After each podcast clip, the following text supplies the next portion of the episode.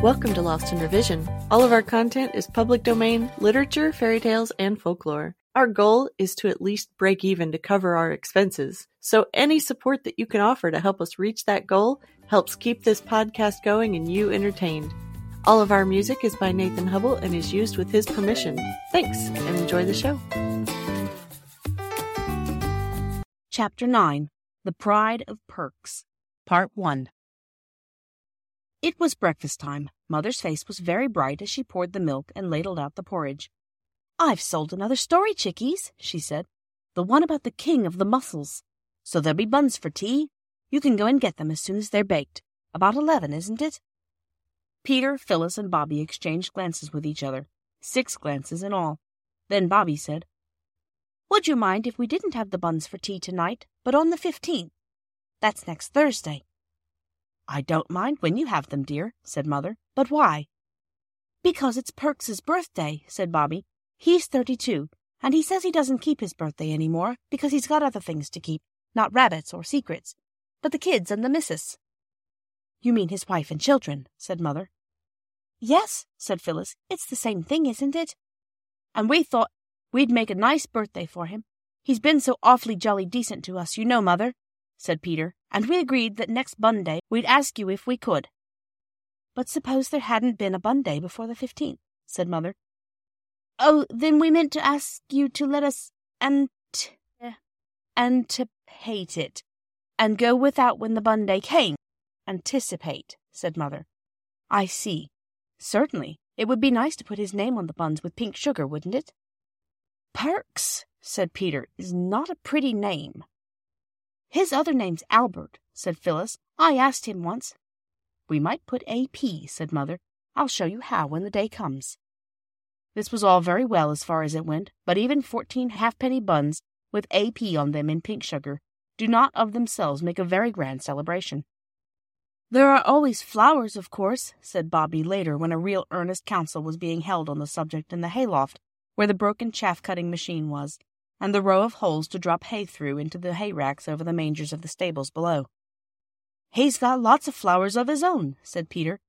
But it's always nice to have them given to you, said Bobby. However many you've got of your own, we can use flowers for trimmings to the birthday, but there must be something to trim besides buns. Let's all be quiet and think, said Phyllis. No one's to speak until it's thought of something. So they were all quiet and so very still that a brown rat thought that there was no one in the loft and came out very boldly. When Bobby sneezed, the rat was quite shocked and hurried away, for he saw that a hayloft where such things could happen was no place for a respectable middle-aged rat that liked a quiet life. Hooray! cried Peter suddenly. I've got it! He jumped up and kicked at the loose hay. What? said the others eagerly. Why, Perks is so nice to everybody. There must be lots of people in the village who'd like to help him make a birthday. Let's go round and ask everybody. Mother said we weren't to ask people for things, said Bobby doubtfully. For ourselves, she meant, silly, not for other people. I'll ask the old gentleman, too. You see if I don't, said Peter. Let's ask Mother first, said Bobby. Oh, what's the use of bothering Mother about every little thing, said Peter. Especially when she's busy. Come on, let's go down to the village now and begin. So they went. The old lady at the post office said she didn't see why Perks should have a birthday any more than anyone else. No, said Bobby, I should like everyone to have one, only we know when his is.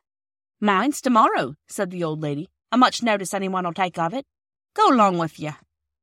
So they went, and some people were kind and some were crusty, and some would give and some would not. It is rather difficult work asking for things, even for other people, as you have no doubt found if you have ever tried it. When the children got home and counted up what they had been given and what they had been promised, they felt that for the first day it was not so bad. Peter wrote down the list of the things in the little pocket book where he kept the numbers of his engines. These were the lists. Given. A tobacco pipe from the sweet shop, half a pound of tea from the grocer's, a woolen scarf slightly faded from the draper's, which was the other side of the grocer's, a stuffed squirrel from the doctor. Promised. A piece of meat from the butcher, six fresh eggs from the woman who lived in the old turnpike cottage, a piece of honeycomb and six bootlaces from the cobbler, and an iron shovel from the blacksmith's. Very early next morning, Bobby got up and woke Phyllis. This had been agreed on between them. They had not told Peter because they thought he would think it silly, but they told him afterwards when it turned out all right. They cut a big bunch of roses and put it in a basket with the needlebook that Phyllis had made for Bobby on her birthday, and a very pretty blue necktie of Phyllis's. Then they wrote on a paper, For Mrs. Ransome, with our best love, because it is her birthday, and they put the paper in the basket and they took it to the post office, and went in and put it on the counter and ran away before the old woman at the post office had time to get into her shop. Thanks for joining us today.